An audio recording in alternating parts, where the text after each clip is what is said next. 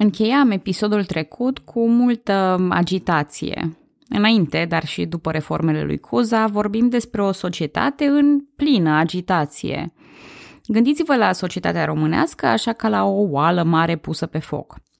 Unele bule urcă spre suprafață, altele coboară, unele se amestecă, altele scad.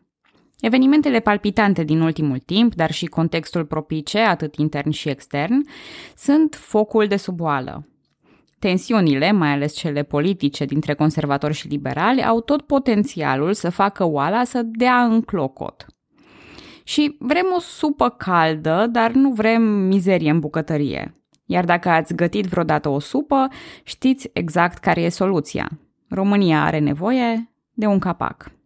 Bună, numele meu este Călina sau pentru prieteni, doamna inginer Cenan.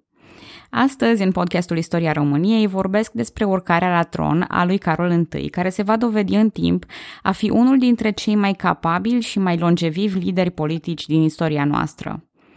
Dar drumul până la tron e dificil și presărat cu evenimente surprinzătoare și dacă Alexandru Ioan Cuza a ațățat focul, haideți să vedem cum ajunge Carol I să potolească fierberea societății, fără însă a-i stinge potențialul. Iar dacă ajungeți la finele episodului, o să am pentru voi și o surpriză ce ține de viața reală de astăzi.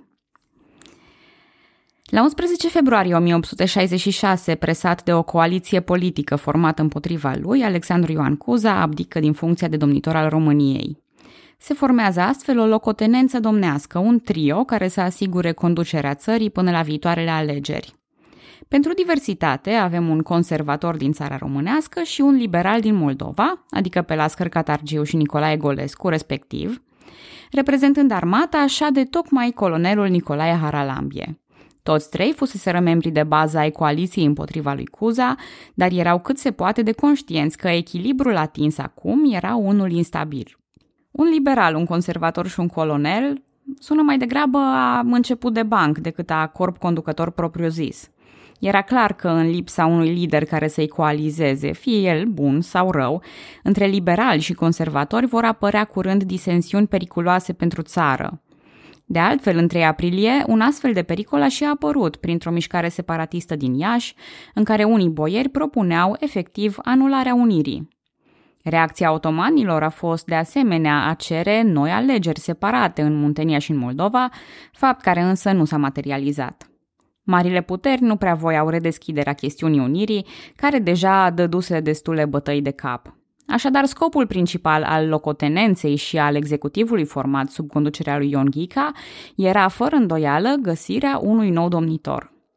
Aici reapare ideea mai veche a adunărilor ad hoc, care deja au propus capacul potrivit, un prinț străin care să preia tronul României și să înființeze o dinastie. Clasa politică s-a preocupat așadar de acest aspect încă din prima zi de înființare, încă de la prima adunare ținută în lipsa lui Cuza. Și astfel a fost proclamat noul domnitor, inclusiv s-a depus jurământ față de el și s-a trimis o delegație în Belgia pentru a-l aduce. Este vorba de regele pe care îl cunoaștem cu toții, Filip I al României. Nu zic bine? A, nu-l cunoaștem toți. Asta pentru că Filip nu a ocupat niciodată funcția. În primul rând, împăratul francez Napoleon al III-lea nu privea cu ochi buni numirea unui prinț din casa de Orleans, rivală mai veche a lui. Apoi, ca în bancul cu marinarii, nici Filip nu voia această numire. Un tip cu un caracter liniștit și politicos, pe atunci duce de Saxonia, Filip nu a acceptat propunerea românilor, refuzând tronul. Așa că soluția minune, ia-o de unde nu-i. Problema rămânea însă presantă, iar la propunerea lui Napoleon al III-lea, românii s-au reorientat rapid spre Karl Eitel Friedrich Zefrinus Ludwig von Hohenzollern-Sigmaringen. Asta e un singur om, apropo, anume cel care urma să devină Carol I al României. Pe 19 martie 1866, adică la o lună de la abdicarea lui Cuza, foarte rapid, Ion Cebrătianu pornește de urgență la Düsseldorf pentru a-l curta pe Carol și, bineînțeles, pe familia sa. Pe 1 aprilie, Brătianu deja telegrafia că a și obținut acordul lui Carol, iar înspre sfârșitul lunii a revenit în țară, organizând un plebiscit pentru alegere și a fost ales Carol ca domnitor. Dar, în ciuda faptului că a fost ales cu o majoritate covârșitoare, Carol de fapt, nu-și dăduse acordul cu privire la urcarea pe tron. Dar cine era acest Carol și de ce îl vrem? Rudă cu regele Prusiei Wilhelm I, dar și cu împăratul francez Napoleon al III-lea, lucru notabil mai ales în contextul apropierii politice dintre România și Franța, acest pedigree îl recomanda, însă nu era de ajuns. Pe lângă pile și relații, e nevoie de încă ceva. Ei bine, era al doilea fiu al principelui de Hohenzollern-Sigmaringen și beneficia de rigorile unei educații de principe, fără a avea însă vreo șansă realistă de a conduce. Era un neamț în sensul clișeic, ordonat, abil, disciplinat și cu experiență militară. Cunoscut drept liberal, era totuși un liberal mai neamț, moderat și reținut. Făcuse școala de artilerie la Berlin, terminase locotenent și a continuat în cariera de ofițer al armatei germane. A călătorit mult, mai ales pentru scopuri militare, în sensul în care era interesat de noi tehnici, noi tipuri de armament și noi forme de organizare militară. Dacă școala militară era partea practică, atunci pe partea teoretică a terminat Universitatea din Bonn, franceză și istorie. Iar dacă școala militară este partea teoretică, atunci pe partea practică a participat la al doilea război din Schleswig. A participat în mod direct și activ la asediul citadelelor Fredericia și Dibble, iar această experiență o va aplica din plin mai târziu în războiul de independență al României. Doamne, războiul de independență, Peneș Curcanu, coroana de oțel. Ah, temperează-te, Călina, temperează-te. Una peste alta, e clar, noi îl vrem. Flatat de popularitatea pe care o căpăta în țară și simțind o mare oportunitate politică, ne-ar vrea și el pe noi. Dar, la fel ca majoritatea bărbaților care îmi plac mie, Carol e ezitant. Tocmai izbucnise un război între Austria și Prusia, așa că regele Prusiei își exprimă acordul, dar cu mari rezerve. Tatăl lui Carol e de asemenea optimist, dar rezervat, cerându-i fiului să fie prudent în contextul războiului. Cancelarul prusac, Otto von Bismarck, este de asemenea evaziv, dar îi dă de înțeles lui Carol că hotărârea de a pleca direct spre România e una îndrăzneață. Și acum, haideți să vă mai dau din casă. Eu sunt femeie și fac cumpărături ca o femeie. Dacă mă decid să cumpăr o rochie, o voi arăta întâi prietenelor, și pe umeraj, și pe mine, și din față, și din profil, și din spate, și live, și în poze, și în toate felurile. Dar eu când fac toate acestea, deja știu că voi cumpăra rochia. M-ar putea opri un veto grav sau un defect de fabricație, dar dacă sfaturile sunt reținute sau vag pozitive, rochia aia e ca și cumpărată. Nu știu dacă întrevederile cu tatăl, cu Wilhelm sau cu Bismarck au cântărit atât de mult pentru Carol cum spun unii istorici. Poate că pur și simplu Carol era omul potrivit la locul potrivit și la timpul potrivit, iar o asemenea șansă nu se refuză.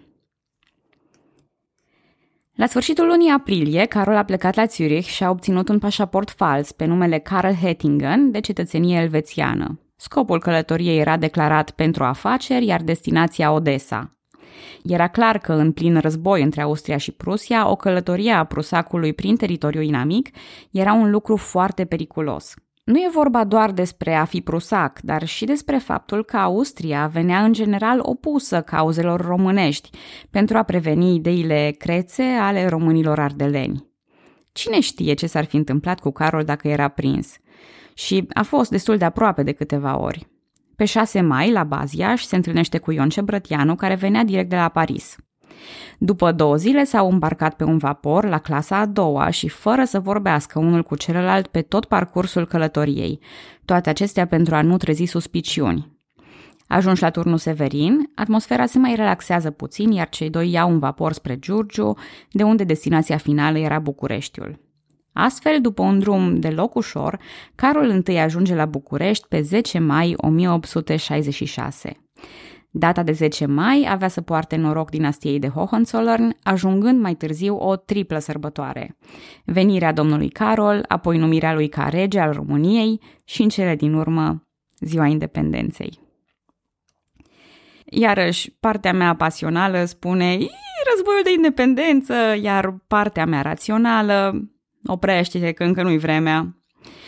Ca să le sting pe toate, voi continua cu partea mea consecventă și voi povesti un incident din timpul călătoriei lui Carol care merită din plin povestit. Și uitați ce frumos, mi-am reglat și tonul, m-am liniștit. Așadar, situația de la centru era puțin diferită de cea de la firul ierbi, iar unii țărani români erau revoltați cu privire la noua situație politică.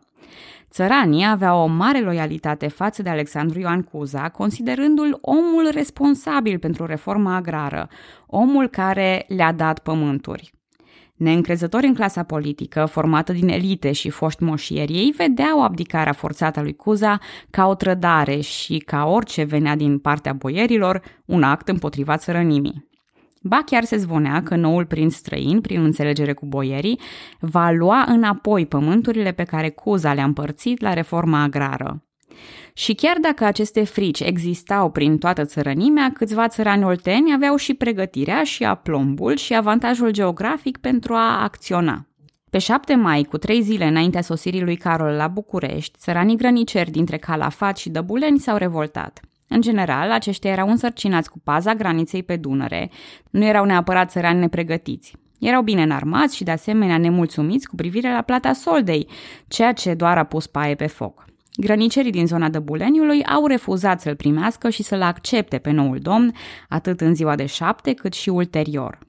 După mai multe intervenții ale Ministerului de Interne și a prefecturii, oltenii l-au recunoscut pe Carol I ca domnitor, și povestind aceste evenimente în cartea sa, Nu putem evada din istoria noastră, Adrian Cioroianu face o remarcă foarte interesantă. Pe cât de sceptici au fost oltenii în ceea ce îl privește pe Carol, pe atât au fost de convinși pe termen lung. Oltenii vor fi printre cei mai viteji și mai îndârjiți soldați în războiul de independență. După rezolvarea incidentului, adesea când lua decizii, Carol își amintea de întâmplările de la Dăbuleni, întrebându-și sfetnicii, dar oare Dăbulenii ce zic? Iar asta spune multe despre Carol, care a învățat din primele zile că respectul românilor nu este dat, ci trebuie câștigat. Și mai e un aspect foarte important. Eu nu am o problemă cu umorul, ba chiar aș zice că sunt destul de glumeață, inclusiv în ceea ce privește umorul depreciativ sau negru. Nu pot să fiu ipocrită și mie mi se pare destul de amuzant contextul. Astăzi cunoaștem Dăbuleniul ca zona din care provin pepenii, avem bancuri cu olteni cât în cape și ne vine greu să luăm în serios revolta lor. Râdem așa că s-au trezit ei dintre toți să nu le convină domnitorul. Sau râdem că au crezut niște zvonuri prostești. Sau, și mai slab, râdem că oamenii aceia cresc pepeni, de parcă răscoalele și revoluțiile începute la țară valorează mai puțin decât acelea începute într-un oraș intelectual cu ștaif. Cred că aici e important să facem distinția între amuzant și ridicol. Da, e amuzant, dar nu e ridicol, e o lecție cât se poate de importantă despre încredere reciprocă. Cu atât mai mult îl apreciez pe Carol I pentru că a învățat-o cu respect – în ceea ce îl privește pe Carol, nu este singurul caz în care dă dovadă de respect și bună purtare. Intrarea în București, depunerea jurământului și atitudinea generală a noului domnitor au fost exemplare, iar el a început din prima zi să câștige acea încredere despre care vorbeam. La sosirea în București, noul domnitor e întâmpinat de Dimitrie Cebrătianu, primarul Bucureștilor, de la care primește ceremonial cheile orașului. Pe drumul spre dealul mitropoliei se adună mulțimea să-l aclame pe Carol, după care are loc o scurtă ceremonie și depunerea jurământului. Ridicat la tribuna oficială, lui Carol îi se pun în față crucea și Evanghelia. Colonelul Haralambie citește formula de jurământ în limba română, care e tradusă mai apoi în franceză pentru principe. Citez. Jur de a fi credincios legilor țării, de a păzi religiunea românilor, precum și integritatea teritoriului ei, și a domni ca domn constituțional. Am încheiat citatul. Într-un moment cât se poate de memorabil, Carol pune mâna dreaptă pe Evanghelie și spune, în limba română, sunt primele lui cuvinte în limba română, jur. Apoi, noul domnitor ține un mic discurs prin care va da tonul întregii sale domnii. Citez. Punând picioarele pe acest pământ, am și devenit român. Am încheiat citatul. Carol I devenise, fără a ști prea multe despre noua sa patrie, un bun și adevărat român. Și-a exprimat devotamentul către noua lui patrie, respectul față de lege și nu în ultimul rând se numea pe sine, citez, cetățean azi, de mâine de va fi nevoie, soldat. Eu voi împărtăși cu dumneavoastră soarta cea bună și cea rea. Am încheiat citatul. Numiți-o favoritism sau preferința mea pentru Carol I. Dar câtă nevoie era de un astfel de om? Câtă sete aveau românii pentru un domnitor care să fie, dincolo de circumstanțe, alături de ei? Cât de multă nevoie aveau românii de un lider demn, asumat și integru? E greu de spus. Cert este că acest Carol I de Hohenzollern-Sigmaringen era omul de care aveau nevoie românii în 1866 și mai târziu.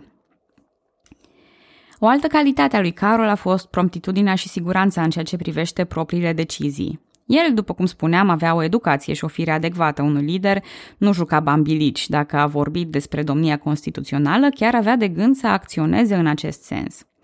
Așadar, primele sale demersuri ca domnitor au fost acelea de a numi un nou Consiliu de Ministri sub Lascăr Catargiu, iar apoi a convoca adunarea constituantă. La 1 iulie 1866, România adoptă prima ei Constituție modernă. Nici pravilă, nici regulament organic, nici statut dezvoltător. Constituție. Construită după modelul belgian din 1831, noua Constituție prevedea drepturi și libertăți cetățenești, precum acelea la conștiință, învățământ, libertatea presei, a întrunirilor și asocierilor. Este bine definit principiul separării puterilor în stat, Puterea executivă, aparținând domnitorului și guvernului, se ocupa de execuția legilor, așa cum este și acum. Domnul avea un statut special în această structură, el putea numi și revoca miniștri, avea drept de grațiere și amnistie politică, dar neaplicabilă miniștrilor, numea și confirma funcțiile publice, avea dreptul de a bate monedă, de a dizolva parlamentul, drept de veto. De asemenea, a acordat distinții și decorații și era liderul suprem al armatei, ceea ce din nou se va vedea foarte bine peste câțiva ani. Puterea legislativă era asigurată de un parlament bicameral cu o adunare a deputaților și un senat. Ea concepea bugetul de stat și legile, iar față de executiv avea dreptul de interpelare, adică puteau cere socoteală ministrilor pentru anumite decizii. Și în domeniul legislativ, domnitorul avea anumite puteri speciale, anume drept de veto absolut și rolul de promulgare finală al legilor. Nu în ultimul rând, puterea legislativă este executată de curs de judecată, tribunale și la înalta curte de justiție și casație, care joacă rolul de instanță supremă. Hotărârile și sentințele lor se supun legii, dar puterea judecătorească este altminteri independentă. Singura prerogativă a domnitorului în ceea ce privește acest domeniu este una formală, deciziile fiind executate în numele Domnului. Un articol aparte a fost introdus pentru liniștirea țăranilor, pământurile distribuite la reforma agrară nu vor fi atinse. Proprietatea era sacră și inviolabilă, votul era păstrat cenzitar, fiind stabilite colegii electorale pe criteriul averii. Momentan, pentru cetățenia română și implicit pentru participarea la viața politică, doar creștinii erau acceptați, dar legea avea să se modifice în 1879 pentru a relaxa aceste condiții. Și apropo de modificări ulterioare, această Constituție a fost cea mai longevivă Constituție a României până în 1923 și a avut doar trei schimbări.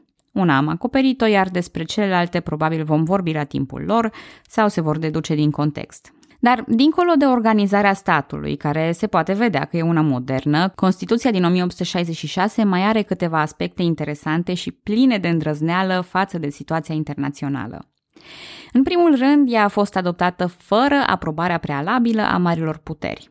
Definea monarhia constituțională ereditară, stabilindu-se puterea ca fiind transmisibilă pe linie masculină la primul născut. Iată, maturizându-se, România nu mai cerea voie să-și definească propria formă de guvernământ, să ceară uniuni personale, să joace jocuri sau să arunce șpăgi și misiuni diplomatice în dreapta și în stânga.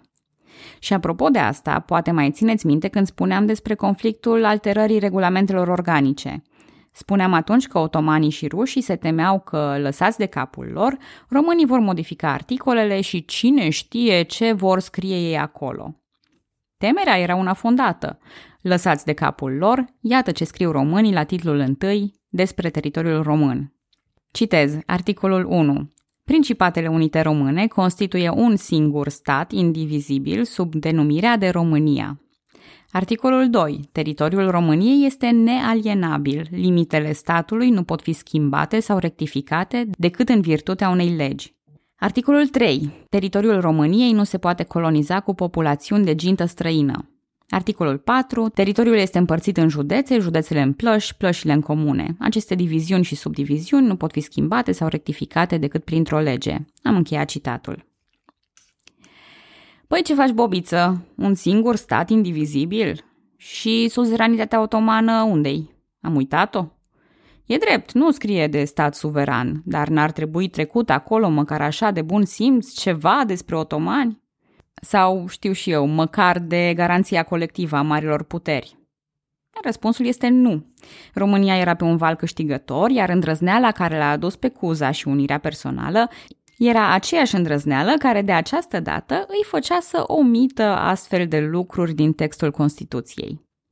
Ne place asta cu a pune marile puteri în fața faptului împlinit și a paria oarecum sfidător pe propriile cărți. Și ce credeți? A funcționat și de această dată. Marile puteri erau dezbinate la momentul respectiv, persistând situația de la abdicarea forțată a lui Cuza, în care, preocupate cu alte treburi, statele garante au lăsat românii cam de capul lor. Cu toate acestea, negocierile cu otomanii erau cele mai importante, marile puteri recunoscându-l pe Carol ca domnitor până la începutul lui 1867, după negocierile lui cu otomanii. Punctele de dezacord sunt unele care pot părea banale, dar sunt tocmai acelea care definesc pe plan internațional relațiile. Românii cereau ca țara lor să se numească România, Principatele Unite sau Principatele Române Unite, fără adăugarea terminației ale Moldovei și Munteniei. Turcii preferau să păstreze aparențele unei uniri temporare. De asemenea, Carol și Consiliul de Ministri făceau apel la vechile capitulații pentru a defini autonomia țării și a-și păstra dreptul de a încheia tratate internaționale fără supervizare otomană. În cele din urmă, domnia lui Carol și numele de România au fost acceptate de otomani, însă fără concesii în ceea ce privește autonomia și cerând o mărire a tributului. Sunt pași mici, dar siguri, spre ceea ce devenea România. Și atunci haideți să vedem cum funcționează noul capac. Până acum totul sună foarte frumos, atât în ceea ce îl privește pe Carol, noua Constituție, cât și clasa politică. Dar asta nu înseamnă că totul e vis, trandafir și parfum. În practică, lucrurile nu merg perfect. Merg destul de bine, dar nu perfect. Și bine, nimeni nu se aștepta la perfecțiune, realist vorbind. Legea electorală era unul dintre punctele problematice, baremele fiind mult mai stricte decât cele din timpul lui Cuza. Asta însemna că mai puțini oameni aveau drept de vot, iar autoritățile centrale și locale interveneau des în alegeri, facilitând fraudele. Existau în continuare mita, pilele și intimidările. Domnitorul se bucura de puteri destul de mari care permiteau dizolvarea Parlamentului și organizarea alegerilor în funcție de guvern. Astfel, nu guvernul era un produs al Parlamentului, ci invers. Rolul de arbitru între partide sau facțiuni politice era atribuit de facto domnitorului. Acestea erau destul de bine echilibrate prin libertatea presei, a întrunirilor și a demonstrațiilor, care aveau un impact destul de puternic și influență asupra politicienilor și colegilor electorale. Fierberea nu se oprise, dar presiunea scăzuse considerabil. Primii cinci ani au fost deosebit de grei, formându-se în acest timp 10 guverne. În episodul următor voi discuta și despre acestea, inclusiv despre cât de aproape a fost Carol I de abdicare. Dar e bine de spus ce s-a întâmplat pe termen lung. În timp, prin această fierbere lentă, s-au coagulat mai bine partidele politice, liberal și conservator, prin contopirea unor facțiuni rivale. Unii lideri politici au apărut natural, împinși de jos, alții s-au format prin apropierea cu domnitorul. Altfel, partidele erau relativ mulțumite de Carol și relațiile sale internaționale, politicienii se bucurau de mai mult spațiu decât în timpul lui Cuza și țăranii au fost câștigați de partea noului regim. Modernizarea continua. După organizarea primelor alegeri, în noiembrie 1866, domnitorul pornește un demers de reorganizare al armatei și de construcție de căi ferate. În 1869, Carol se căsătorește cu Elisabeta de Vid. Un an mai târziu vor avea o singură fică pe nume Maria sau Măriuca, dar ea va muri în copilărie de scarlatină. Atât în viața personală cât și în cea publică, domnitorul și apoi regele Carol I va fi un tip riguros, ordonat și exemplar. S-a ferit de pericolul unei camarile regale, nu era aventurier și nu permitea nici măcar soției să se implice în deciziile politice. Era rezervat și corect, militaros și riguros, într-atât încât soția lui spunea că își poartă coroana și în somn. A învățat limba română și a considerat mereu că rolul său este unul solemn și civilizator, fără să fie disprețuitor. E foarte important.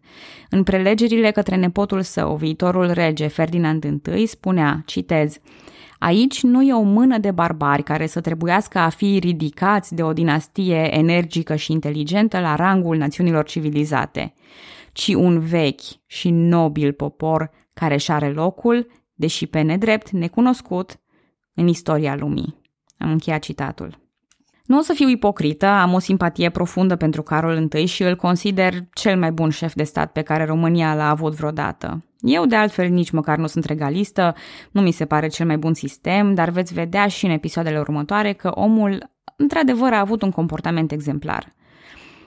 Și am mai spus cât mă influențează finalul unui episod că, intrând în povestea care e istoria României, la finele unui episod eu pot fie să mă supăr sau să mă întristez, să mă revolt, să râd sau să fiu optimistă.